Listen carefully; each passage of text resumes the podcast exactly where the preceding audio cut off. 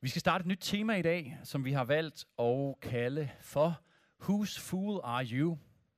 Og det kræver en lille smule forklaring, og det skal jeg nok øh, komme ind på, men det er faktisk noget, som øh, det her tema er faktisk noget, som Gud har arbejdet i mig øh, i faktisk over det sidste år, næsten et helt år, siden at det startede. Så jeg har glædet mig enormt meget til det her, og jeg tror på, at, øh, at der er noget i det her til os alle sammen, uanset hvor vi er i vores liv. Jeg tror på, at der er noget, som kan være med til at give os håb, og give os frihed, og faktisk også få en meget, meget konkret øh, og praktisk ligesom, øh, holdepunkt i vores liv. Altså simpelthen noget, vi kan tage med os hjem, og det kan gøre en forskel. Men øh, inden jeg går videre, skal vi så ikke bare lige bede en bøn sammen, og bare lige invitere Gud til at være her sammen med os.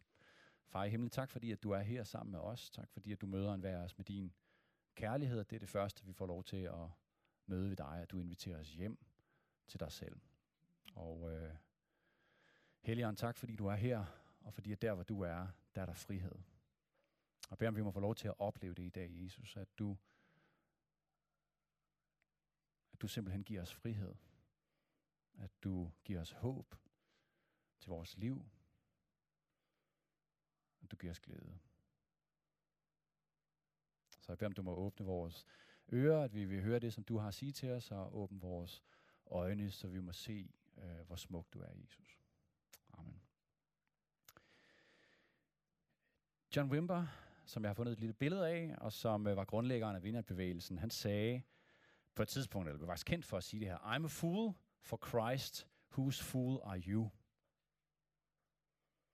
Og det er så den sidste del af den her sætning, som vi har brugt som øh, titel på det her nye tema. Og øhm, se, på mange måder, så lever vi i en lidt mærkelig tid.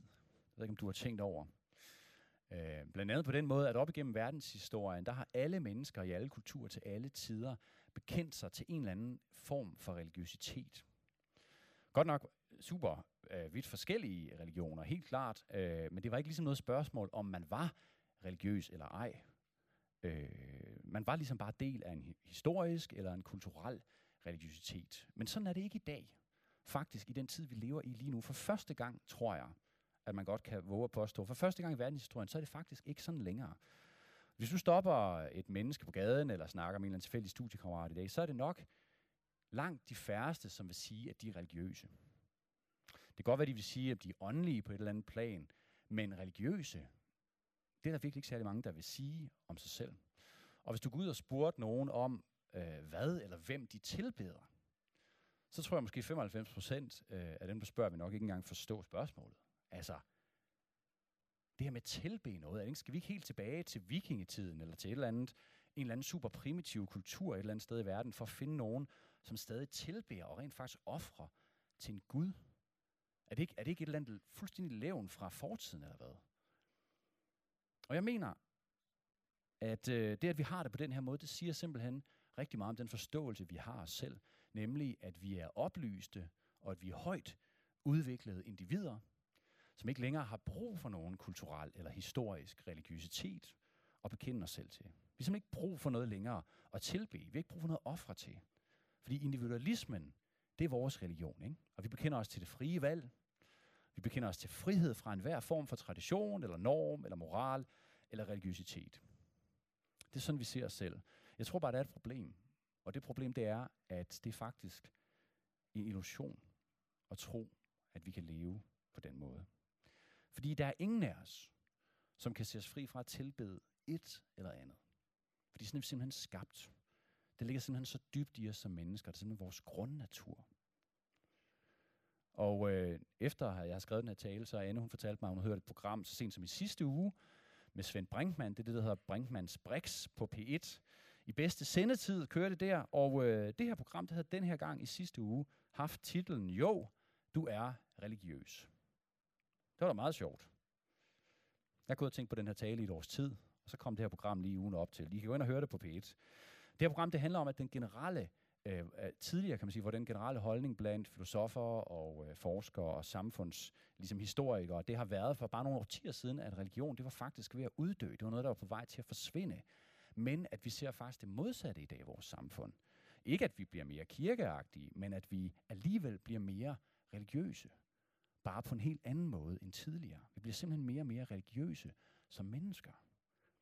Og i Bibelen, i den her bog, der giver Gud os en forklaring på det her. Nemlig, som jeg sagde før, at vi simpelthen er skabt til at elske. Vi er simpelthen skabt til at tilbe noget. Vi er simpelthen skabt til at kaste vores kærlighed og vores hengivenhed på et eller andet uden for os selv. Vi mennesker, vi er tilbedere af natur. Vi har simpelthen brug for noget, vi kan sætte vores håb og vores lid til. Og et sted, som øh, jeg synes, man ser det her ultra tydeligt i den tid, vi lever i lige nu, jeg synes, der er mange steder, man ser det, men et sted, det er i den offentlige debat, og, øh, og særligt også på de sociale medier, i hvert fald øh, der, hvor jeg færdes på de sociale medier. Tænk engang for eksempel på den politiske øh, situation på verdensplan med øh, vores allesammens venner, Trump, Boris Johnson fra Brexit, Rasmus Paludan, Greta Thunberg. Jeg ved ikke med jer, men altså min Facebook, den er simpelthen oversvømmet med mennesker, som er dybt religiøse omkring dem her. De her frelsere. Og lad mig bare lige slå det helt fast, det er altså i begge lejre. Det er også derfor, jeg har taget Greta med, ikke? Fordi enten så er det som om, at man tilbærer dem her, og man forsvarer dem med hud og hår, som om de var det samlede håb for menneskehedens fremtid, kogt ned i henholdsvis en tyk amerikaner med grimt hår, eller en 16-årig svensk pige med OCD. Eller også så bekriger man dem og sviner dem til, som om de var antikrist himself. Der er virkelig mange af os, som har en dybt religiøs tilgang til de her mennesker. Og jeg tror på, at det er fordi individualismen har spillet falit. Individualismen og sekularismen lovede os frihed. Ikke? Vi skal bare være mere frie. Så kommer det alt sammen til at udfolde sig i mere vækst, guld og grønne skove, men i virkeligheden, så er vi faktisk trætte af at skulle være så individuelle. Det er faktisk dybt udmattende altid selv at skulle komme op med alle svarene. Altså al den hulens meget frihed til at vælge og til selv at skulle skabe mening i vores liv. Det giver os simpelthen ikke andet end angst, tror jeg, og bekymringer, måske endda depression, når det kommer til stykket. Fordi det, der er med, når vi har den her kæmpe frihed til at vælge alting selv, det placerer bare samtidig ansvaret for, om vi lykkes med vores liv og med vores valg på et eneste sted, nemlig hos os selv. Ikke? Og det er faktisk ikke frihed. Det er faktisk et fængsel af pres og præstation. Og når man så langt om længe bliver tilpas træt, eller tilpas ængstelig, eller angst, så ender vi med simpelthen at nød at koble os op på en eller anden strong man. En af de her fire.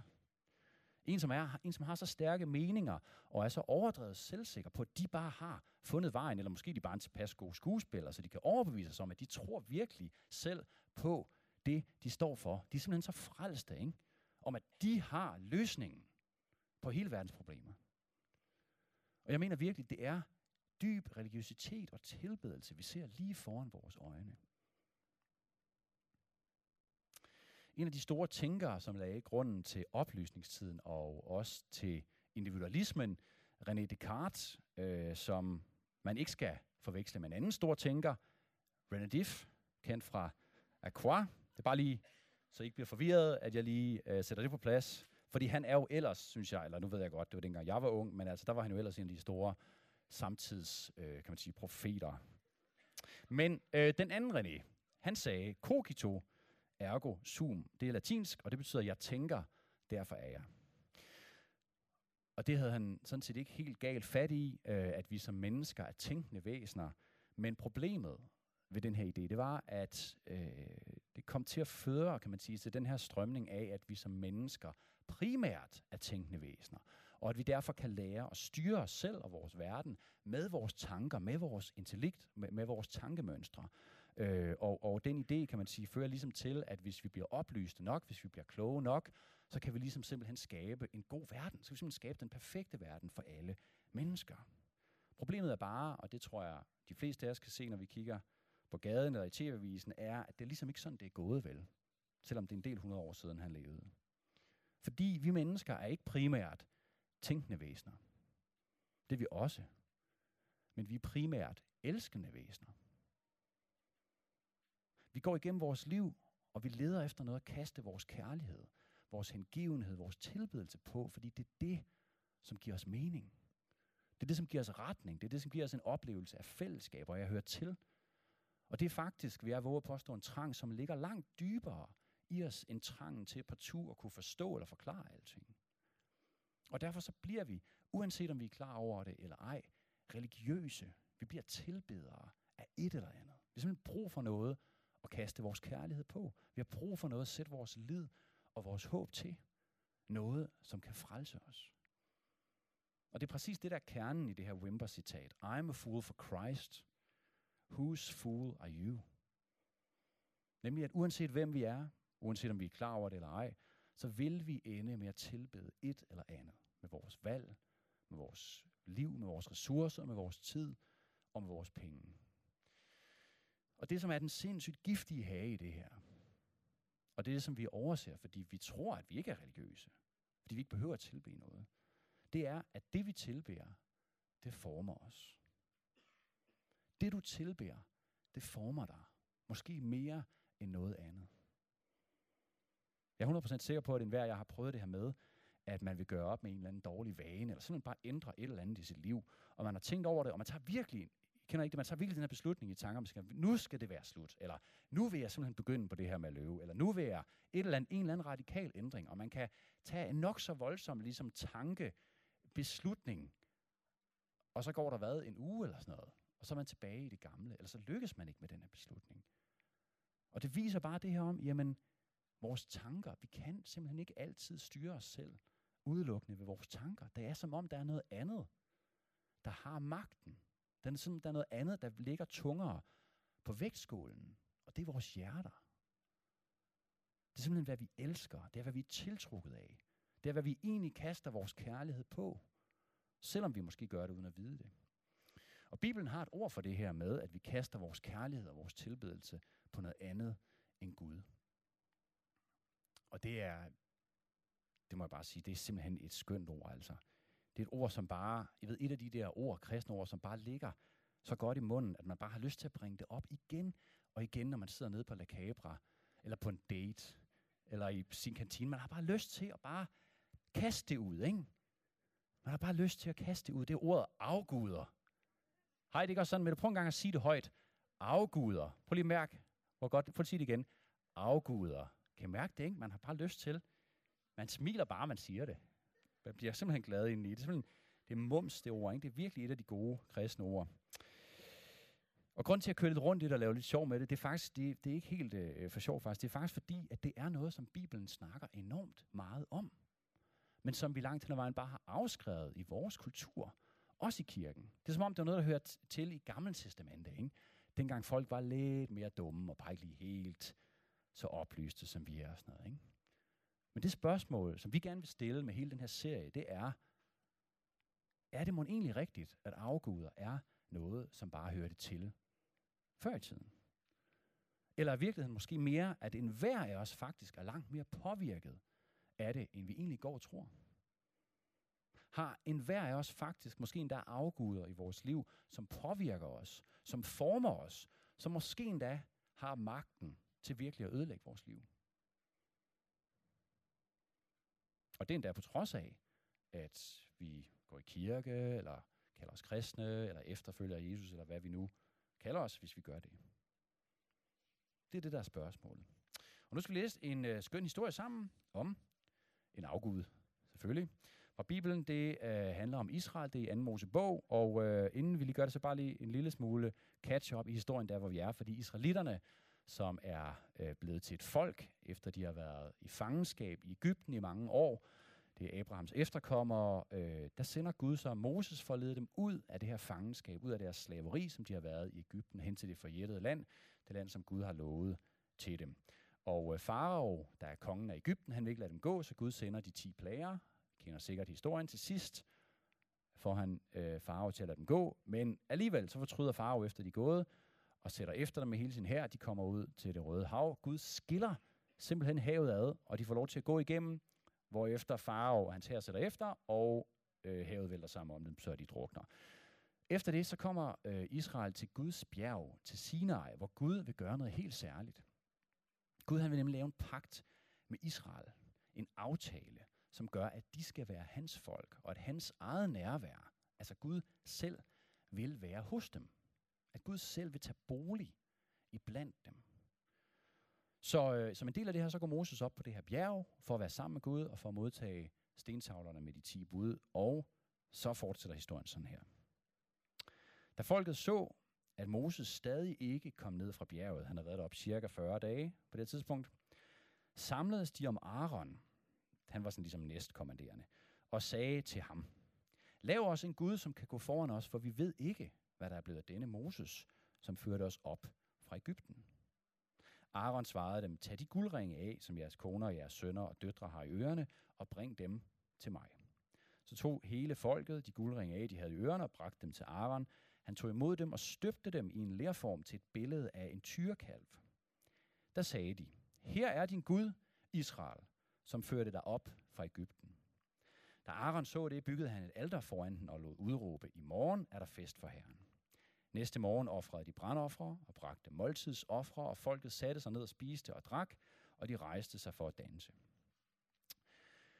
Og lige nu står der nogen, der tænker, okay, I'm off the hook. I kan tørre sveden af panden og tænke, okay, sidst jeg tjekkede, havde jeg ikke nogen guldkalv i stuen, så det er okay, det skal nok ende godt. Og det er super, at du ikke har det. Hvis du har, så er du også, hvad skal man sige, velkommen til det. Jeg ved ikke, om det er super, men det kan du have.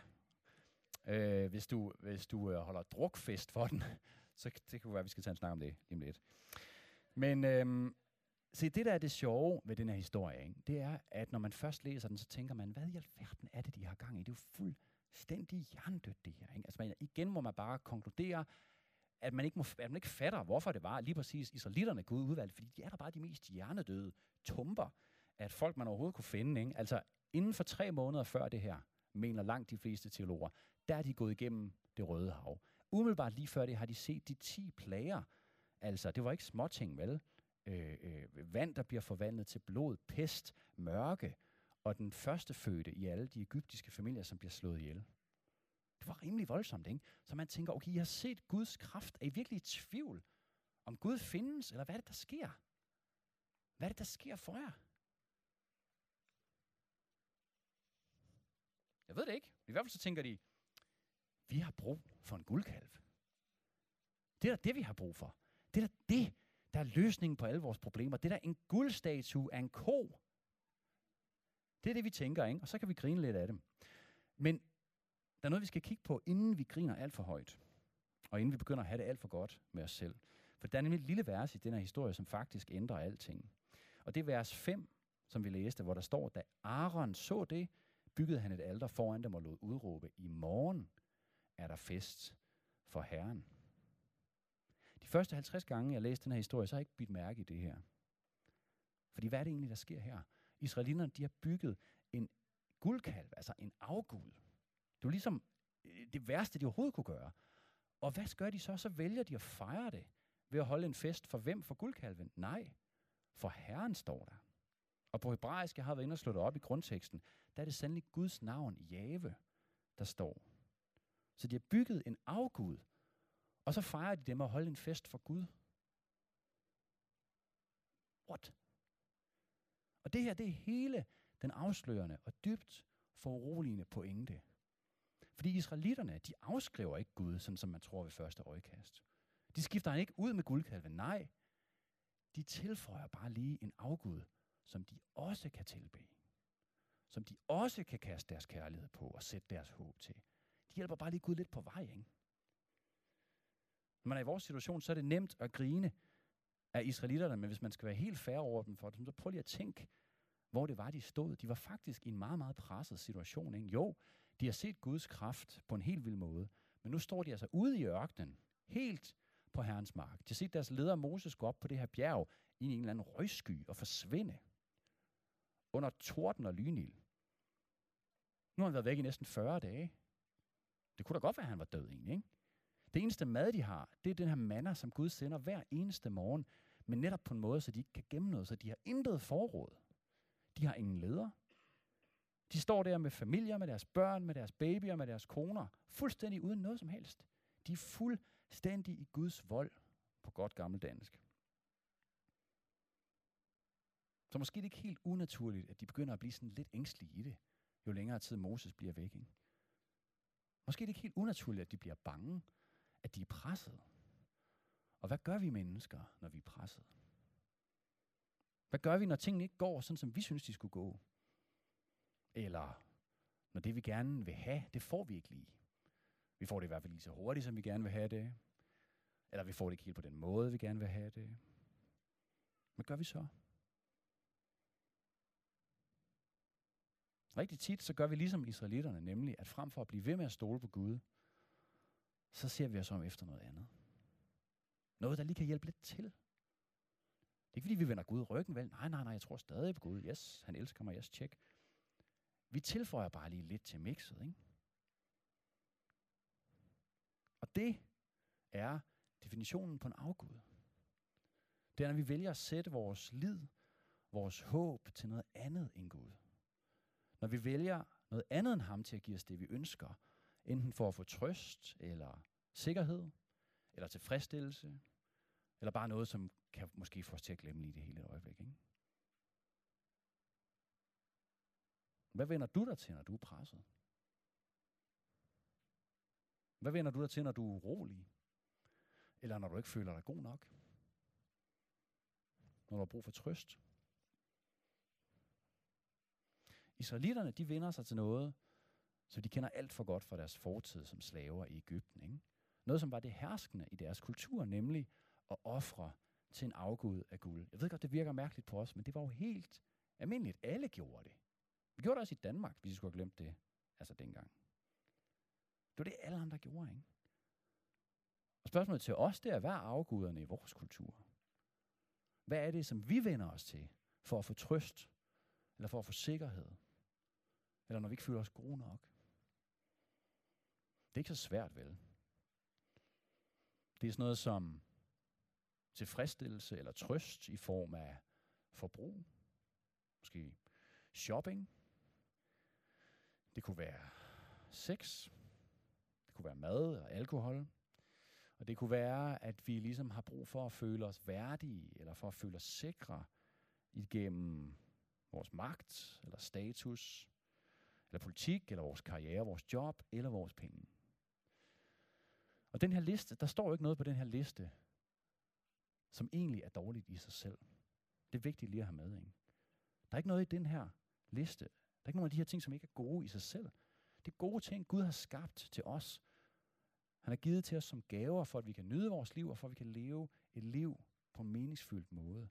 Men så snart, at en af de her ting bliver noget, som vi bygger vores liv på, eller det bliver noget, som vi sætter vores håb og trøst til, så er det, at det bliver dødsensfarligt. Fordi for det første, så er der ingen af de her ting, som uagtet hvor gode og fine ting de er i sig selv, kan bære at være genstand for vores tilbedelse. Men det, som er endnu værre, det er, hvis vi har en af de her ting, som det primære fokus for vores liv, så vil det ødelægge os. Og på trods af det, så har enhver af os afguder i form af nogle af de her ting. Jeg har i hvert fald. Det virkelig giftige ved de her afguder, det er, at vi tror, at vi kan kontrollere dem. Vi tror, det er noget, vi bruger, når vi har lyst til det. Men i virkeligheden, så bliver det meget, meget hurtigt sådan, at det er noget, som kontrollerer os. Uden at vi overhovedet opdager det. Så bliver det det, som har magten over os. Fuldstændig ligesom øh, Dr. Jekyll og Mr. Hyde, hvis I kan huske den her roman. Ikke? I begyndelsen så er vi fornemmelsen af at være ovenpå, og kunne vælge det til. Men ingen længe så er det omvendt. Så er det faktisk, så er vi nødt til at kæmpe for at være selv. Vi tror, vi kan handle rationelt. Jeg ved, Descartes og alt det her, jeg tænker, derfor er jeg, og hele den her individualistiske tanke. Ikke? Og at vi kan have kontrollen igennem vores tanker, men i virkeligheden så er det vores hjerte, som har den reelle kontrol over os. Og hvis det er underlagt afguder, så har vi balladen, ikke? I ordsprogenes bog, der står, vogt dit hjerte, for derfra udgår livet. Og jeg tænkte på et par eksempler bare. Bare sådan nogle ting, vi alle sammen kender rigtig godt til. Jeg tror for eksempel, at øh, der ikke er nogen fædre, hvis du spørger dem, som vil sige, at deres job eller deres karriere er vigtigere for dem end deres børn. Men det mærkelige er bare, når man så nogle gange kigger på deres liv udefra, så må man bare konstatere, at virkeligheden er faktisk, at for rigtig, rigtig mange, der er det faktisk sådan, det er. Fordi deres valg, de valg, de tager, den måde, de lever deres liv på, viser os noget andet. De handler nemlig på en måde, som klart viser, at når det kommer til stykket, så er det faktisk deres karriere og deres job, som betyder mest for dem. Fordi at den værd, som det giver dem, fordi den status, det giver dem, det er blevet til en afgud for dem eller for os, som vi ikke længere kan kontrollere.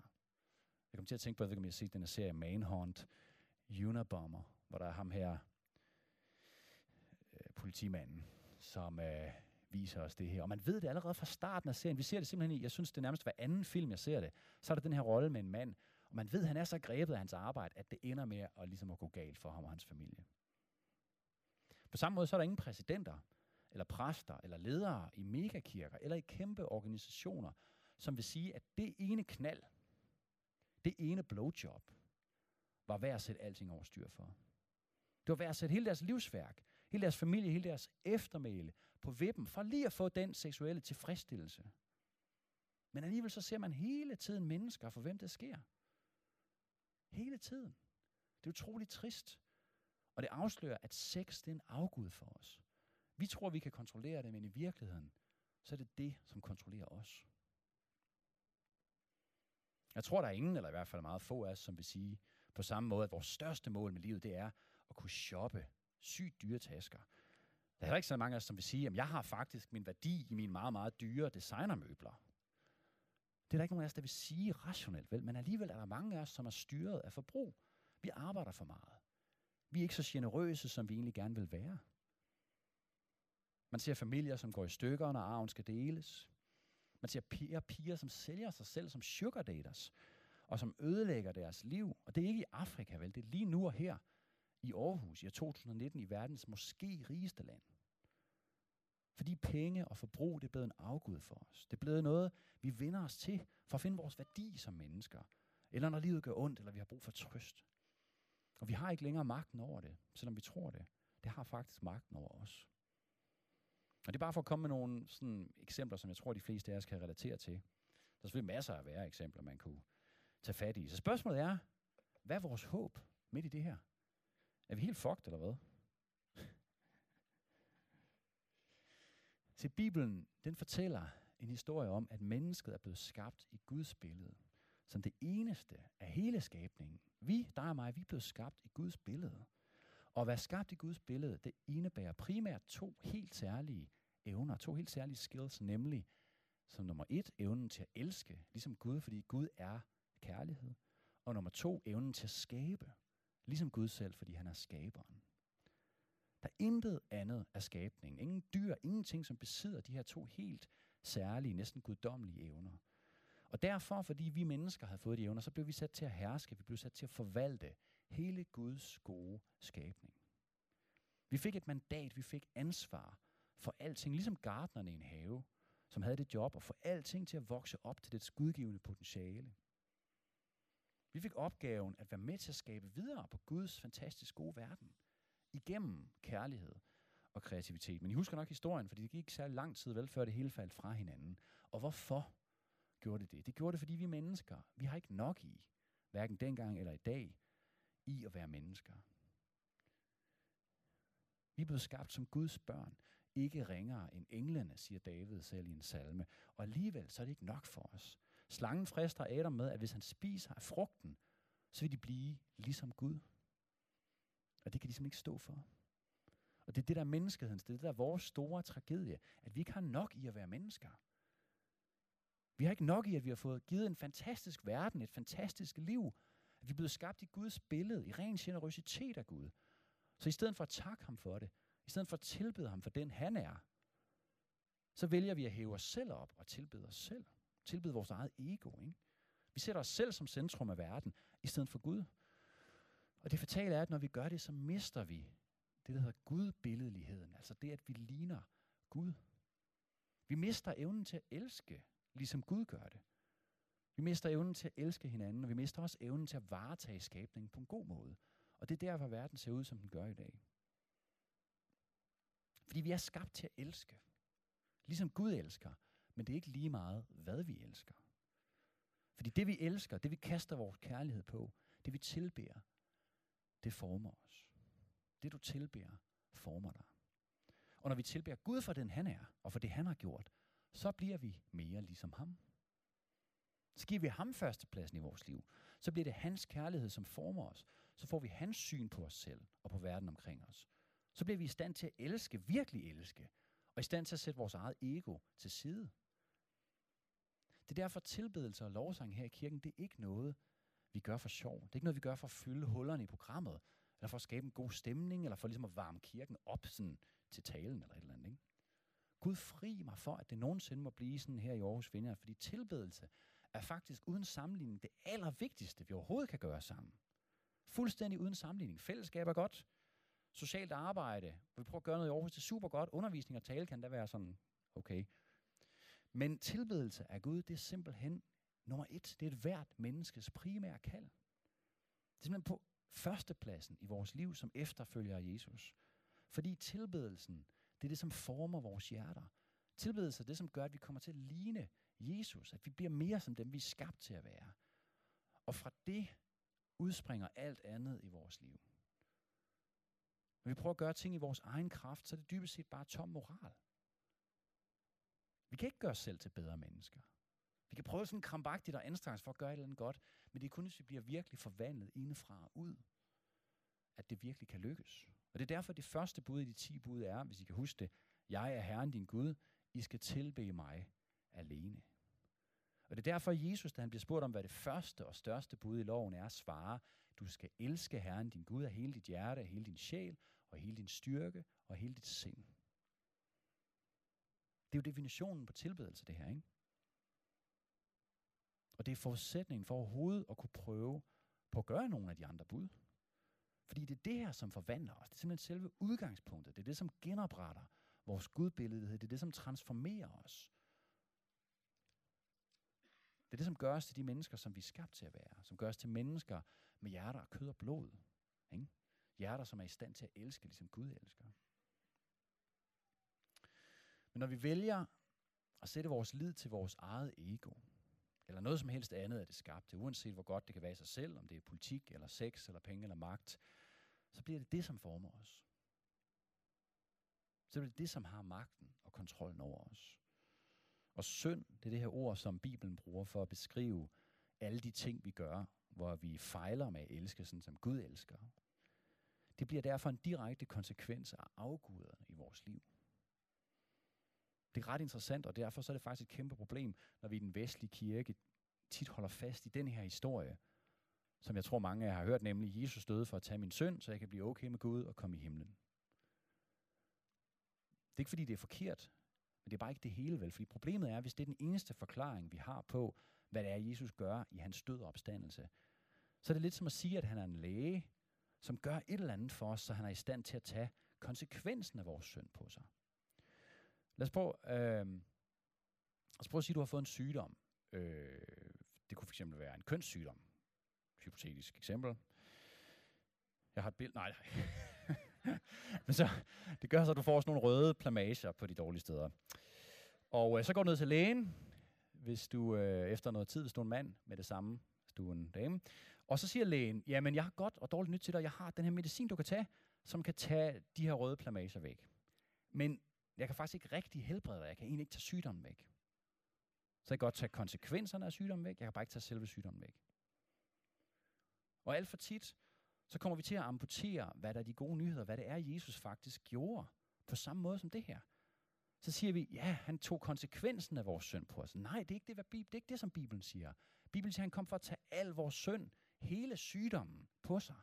Han kom for at give os liv i overflod. Han kom for at sætte os fri fra de afguder, som har magten over os. Jeg kommer til at tænke på det her, som man siger i Johannes 12, Jesus selv. Nu fældes der dom over denne verden. Nu skal denne verdens fyrste jages ud. Og når jeg er blevet ophøjet fra jorden, vil jeg drage alle til mig.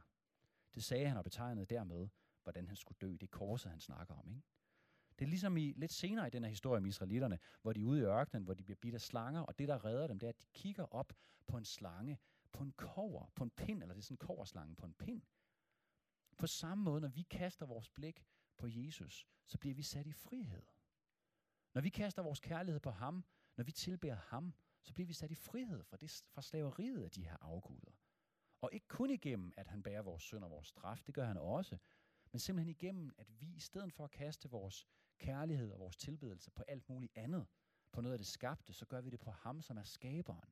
Den eneste, som kan bære vores tilbedelse. Den eneste, som virkelig kan bære, at vi sætter vores håb og vores lid og al vores kærlighed til. Paulus siger det i Galaterbrevet 4. Øh, prøv lige at høre en gang. Øh, da vi var umyndige, trællede vi under verdens magter, men da tidens fylde kom, sendte Gud sin søn, født af en kvinde, født under loven, for at han skulle løskøbe dem, der var under loven, for at de skulle få barnekår. Og fordi I er børn, har Gud sendt sin søns ånd i vores hjerter, og den råber, Abba far. Og så prøv at høre det her. Så er du da ikke længere træl, men barn.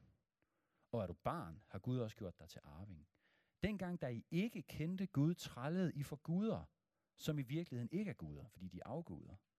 Men nu, da I har lært Gud at kende, eller rettere er blevet kendt af Gud, hvordan kan I så atter vende tilbage til de svage og ynkelige magter? Vi er nu igen trælle for dem, siger han. Så i virkeligheden så er det sådan her, det fungerer. Jeg lavede sådan en lille model, ikke? Afguder øh, på den ene side, jeg tror den kommer der. Afguder i vores liv fører til synd og til, at vi mister den her gudbilledighed, som fører til, at vi, på, selv, at vi ødelægger vores mandat, at vi ødelægger det her ansvar, vi har for hele skabningen. Og derfor så er det bare så utroligt dumt, ikke? For at sige det livet, hvis vi, som, hvis vi her i kirken snakker om kun om synd, vi snakker om, ah, vi skal bare tage os sammen, eller vi skal bare lade være med det, eller lade være med det. Jamen, kan I se det? Giver det mening, eller hvad? Det er bare en lille smule. Det er de her afguder, som driver os til at sønde, til at gøre ting, som ikke er det rigtige at gøre. Jesus han kom for at sætte os i frihed fra det her slaveri. Han kom for at vinde vores hjerter og vores kærlighed med hans kærlighed.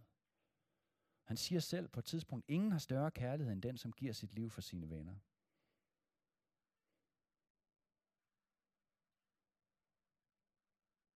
Det sidste, jeg vil sige, inden uh, vi skal bede sammen her, det er, at uh, noget, som har postlet teologer til alle tider, og særligt dem, som mener, at Jesu død udelukkende handler om forsoning, altså det her med, at, at det gør os okay med Gud igen, det er, at Jesus ikke dør på det, som hedder den store forsoningsdag i jødernes tro, men han dør i påsken. Hvordan kan det være? Det er fordi Jesus dør i påsken, fordi det handler om, at Gud fører sit folk ud af Ægypten, ud af slaveriet og ind i frihed. Det er det, det handler om. Og Jesus kommer dig og mig i møde i dag med en udstrakt hånd og siger, min ven, du behøver slet ikke være en slave af de her afguder. Du behøver ikke være en slave af forbrug, for at føle dig værdifuld. Se, i mig har du uendelig stor værdi. Så høj værdi, at jeg vil dø for at sætte dig i frihed. Min ven, du behøver ikke være et job, eller være en slave af dit job, for at bevise dit værd og din status. Se, du er mit kongebarn. Uanset hvor godt du præsterer, uanset om dit liv eller din karriere lykkes eller ej. Du er min søn. Du er min datter, som jeg har velbehag i. Og du behøver ikke være en slave af sex, for at føle dig elsket, eller for at føle dig god nok, eller for at opleve nærhed. Se, jeg er nærmere ved dig end din egen skygge. Jeg vil aldrig forlade dig, og jeg elsker dig med en passioneret, uendelig, brændende kærlighed. Og jeg tror simpelthen, at nogen af os i dag vil få lov til at opleve den her frihed. Opleve, hvordan Jesus inviterer os til at følge ham, til at kaste vores kærlighed på ham. Ikke for at kontrollere os, men tværtimod for at sætte os i frihed. Og vi kommer til at snakke om øh, det her tema de næste par gange, vi mødes her om søndagen. Vi kommer til at tage fat i nogle af de ting, som virkelig er afgået af vores kultur. Det er de klassiske sex, penge og magt, eller status. Og det jeg bare har lyst til lige at sige, det er, husk på, at det her det handler ikke om, at Gud er sur på os, eller han løftet pegefinger, eller ude på at straffe os. Nej, han er ude på det modsatte. Han er ude på at sætte os i frihed. Sætte os fri, så det ikke er sex, som har magten over os, men os, som har magten over det. Sæt os fri, så vores liv ikke er styret af penge, men så er det os, som har magten over vores penge. Sæt os fri, så vi ikke har brug for at søge vores værdi og vores status i vores job eller karriere, men kan gøre det hos ham. Og efter vi snakker om de her ting, så vil vi have en kæmpe lovsangsaftenfest i november, hvor vi skal tilbede Gud, fordi det er det, der er kernen i det her. Men nu har jeg lyst til, at vi beder sammen, så vi ikke stiller jer op. Og øh, jeg har på fornemmelsen, at talen måske blev lidt lang. Det beklager jeg. Det er måske, hvad der sker, når man har tænkt et år over det. Men det, jeg har lyst til at gøre, det er, at øh, jeg har simpelthen lyst til, at vi venter på Gud, fordi det, det handler om, det er, at det er en tillidssag. Ikke? Det er Jesus, der kommer til os, og han siger, min ven, overgiv dig til mig. Du har ikke brug for det der i dit liv. Du har simpelthen ikke brug for det der. Det gør ikke noget godt for dig. Det kan måske endda ende med at ødelægge dig. Kom til mig. Jeg har det, du har brug for. Jeg har det, du virkelig længes efter. Og ved I hvad, hver eneste gang jeg har, og det har jeg prøvet mange gange, at sige, at lægge ting ned for Gud, ting som betød for meget for mig, så har det ikke været nemt. Så har det kostet tårer, og det har tit også været en proces. Jeg har bare lyst til, at vi inviterer Helligånden, og at vi så simpelthen lader ham tale til os nu.